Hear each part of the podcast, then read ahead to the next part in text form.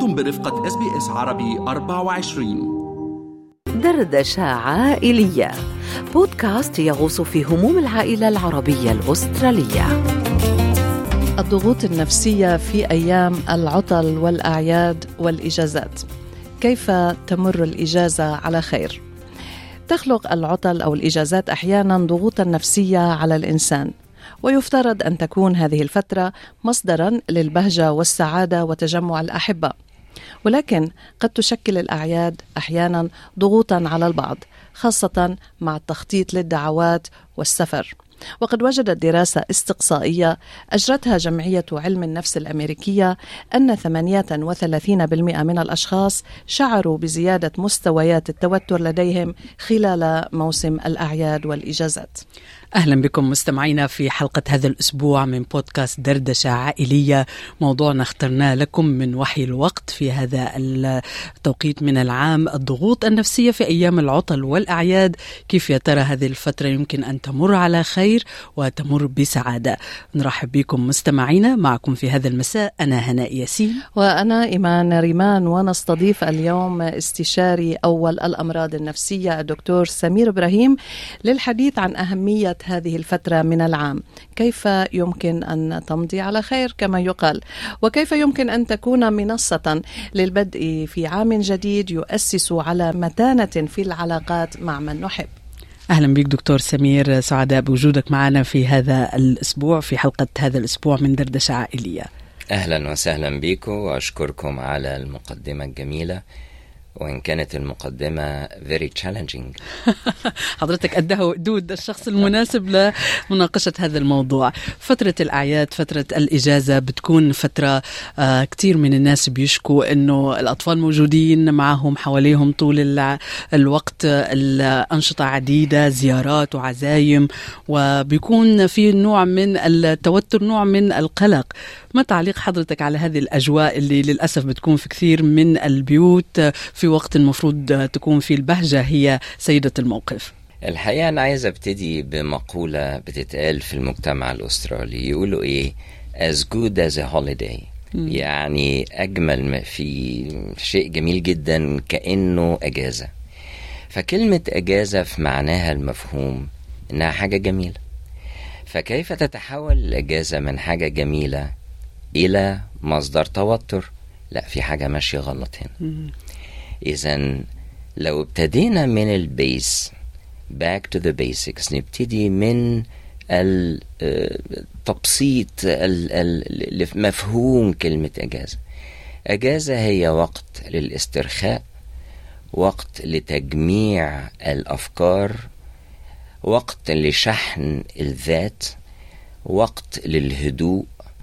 لكن على مستوى العيلة لأن إحنا بنتكلم على مستوى العيلة هي فترة رائعة لبعض المحاور. هنذكر منها يمكن محورين أو ثلاثة.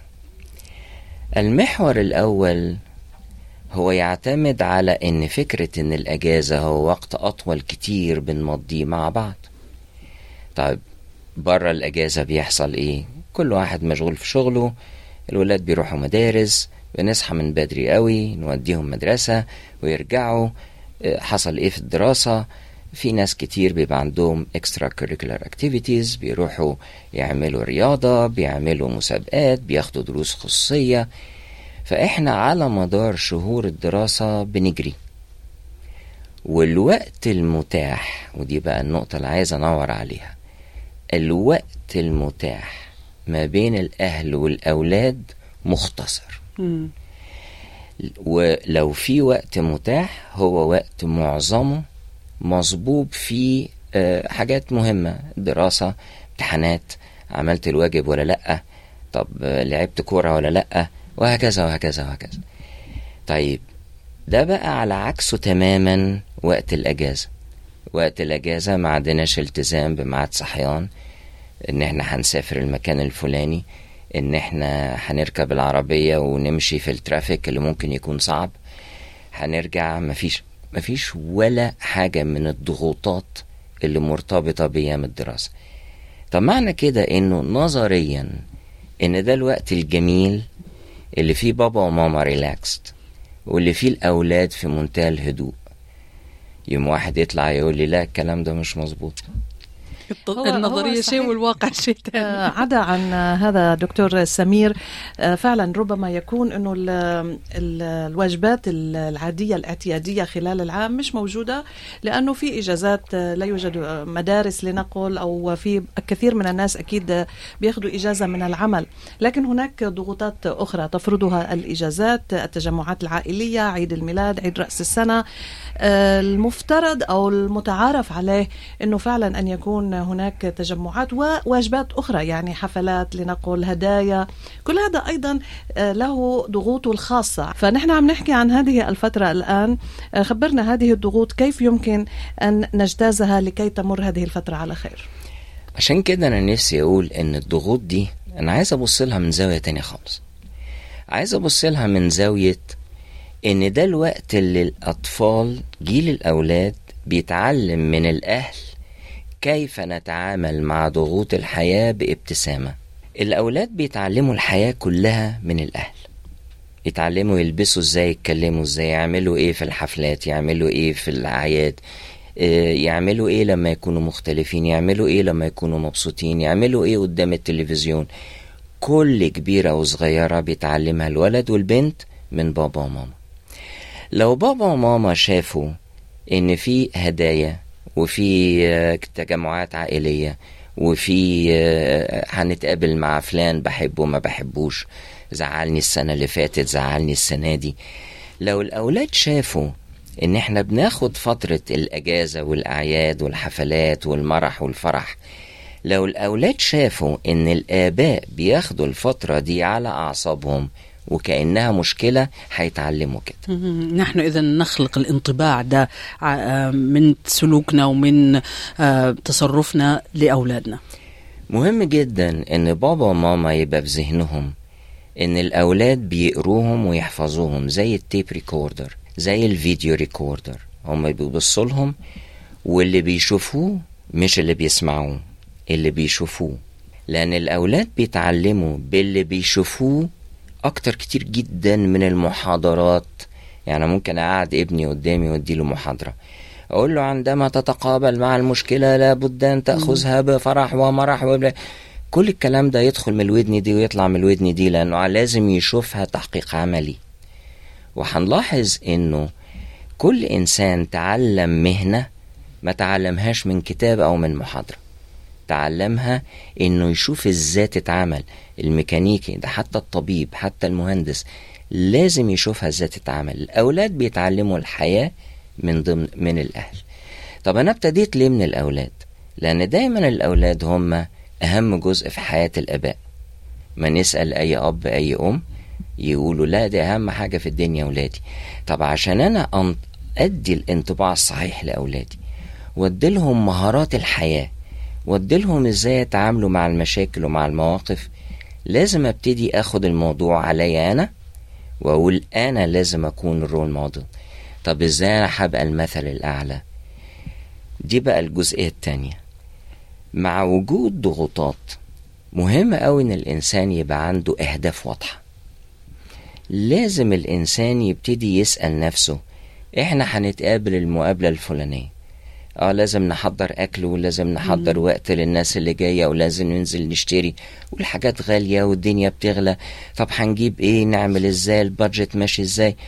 كل الكلام ده مهم قوي لكن لو كل ده لغى الفكرة الأصلية لغى فكرة إن إحنا بنتجمع عشان ننبسط لغى فكرة إن إحنا بنتجمع عشان ندي لأولادنا المثل الأعلى يبقى أنا ضيعت الهدف.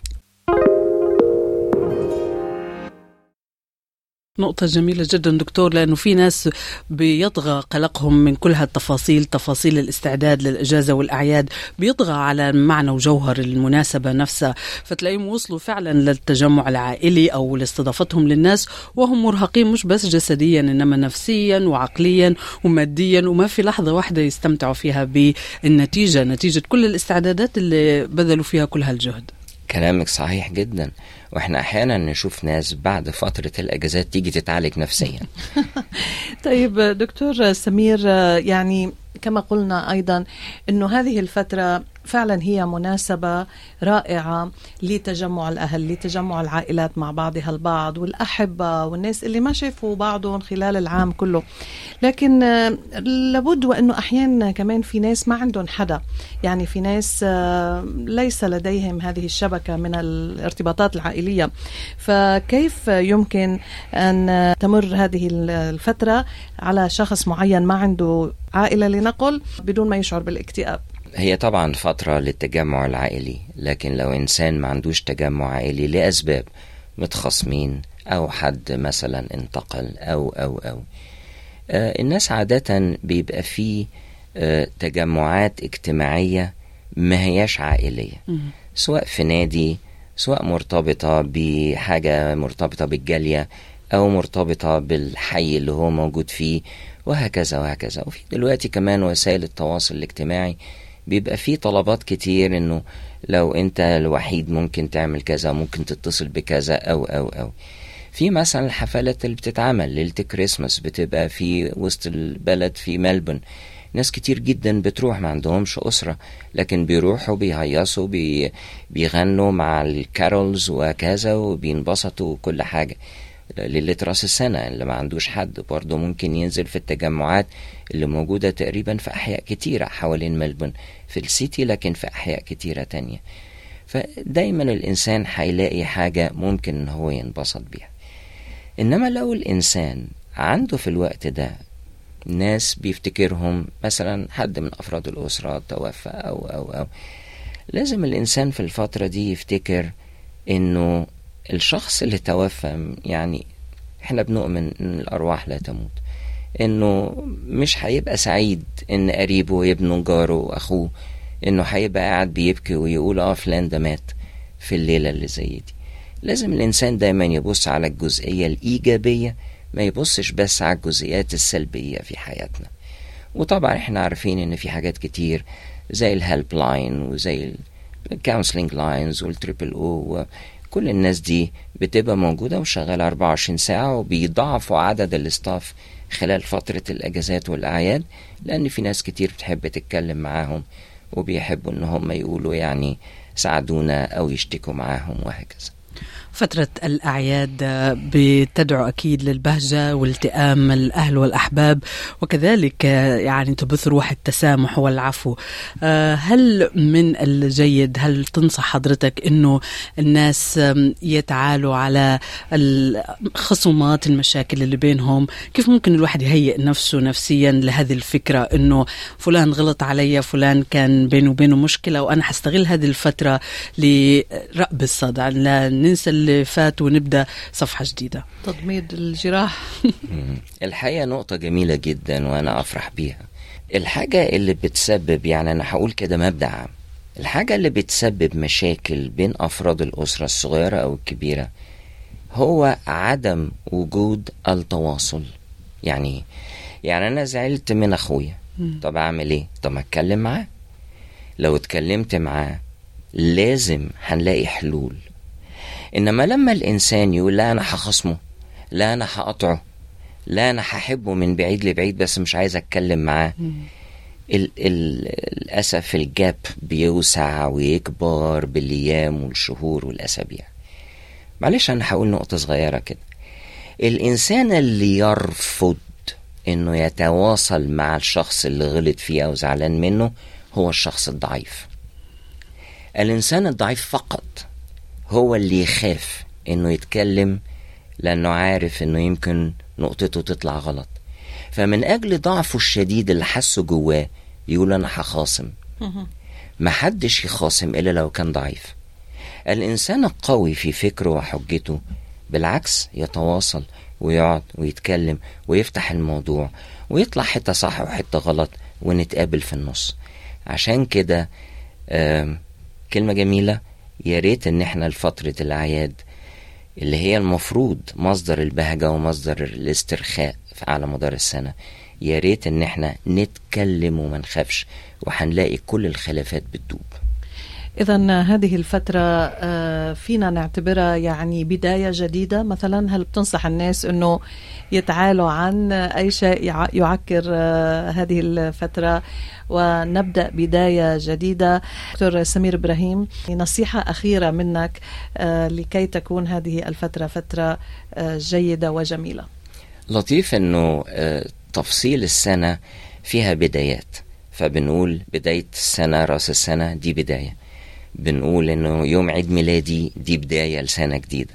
يوم عيد جوازي دي بداية لسنة جديدة. البدايات دي في فلسفتها إن الإنسان بيعيد تقييم اللي بيعمله. طب أنا السنة الجاية يعني كتير يقول أنا السنة الجاية هعمل كده وعد بيني وبين نفسي السنة دي هشتغل على كذا أو هعمل كذا. لطيف إن كل شوية الواحد يفكر نفسه ده عيد ميلادي لا ده راس السنة لا ده عيد كذا. الحاجات دي جميلة جدا البدايات جميلة جدا. هي دي اللي بتحسن من نوع الإنسان. بالفعل نصايح وإطلالة مميزة كالعادة. دكتور سمير إبراهيم استشاري أول للأمراض النفسية. سعدنا بوجودك معنا في هذه الحلقة من دردشة عائلية وهي الحلقة الأخيرة ل 2023 نتمنى لحضرتك أكيد إجازة وأعياد سعيدة كلها بهجة وراحة وتنورنا مرة تانية إن شاء الله ب 2024 أشكرك وكل سنة وأنتم طيبين وكل سنة وكل اللي بيسمعونا طيبين وبإذن الله تبقى سنة فيها تحسن مش على مستوى العالم والسلام وخلافه طبعا ده مهم لكن على مستواي أنا على مستوى كل إنسان. إزاي يطلع سنة لفوق؟ إزاي ينمو؟ ينمو إيجابيا في اتجاه السعادة. شكرا جزيلا لك دكتور سمير إبراهيم استشاري أول الصحة النفسية والأمراض النفسية. أكيد سنكون معك في حلقات مقبلة العام القادم. نشكرك ونذكر هنا مستمعينا أيضا بأنه إن كان هناك ضرورة للاتصال بخدمات الصحة النفسية هناك دائما خط الحياة أو Lifeline على رقم الهاتف بأستراليا واحد ثلاثة واحد واحد واحد أربعة. 13 11 14 استمعوا الآن إلى الموسم الثاني من بودكاست أستراليا بالعربي. أحدث إصدارات SBS عربي 24 يأخذكم في رحلة استقرار بعض المهاجرين العرب ويشارككم بأبرز الصدمات الثقافية التي تواجههم عند وصولهم إلى أستراليا.